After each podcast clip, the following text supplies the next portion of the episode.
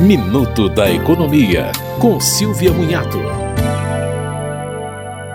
Nova lei permite que os doadores para fundos dos direitos da criança e do adolescente indiquem o projeto que será beneficiado. A lei tem origem em projeto do deputado mineiro Eduardo Barbosa, que morreu este ano. Pela lei, os projetos indicados pelos doadores precisam estar entre os aprovados pelos conselhos dos direitos da criança e do adolescente locais. Vale lembrar que essas doações podem ser deduzidas na declaração de imposto de renda até o limite de 3% do imposto devido. Você ouviu Minuto da Economia, com Silvia Munhato.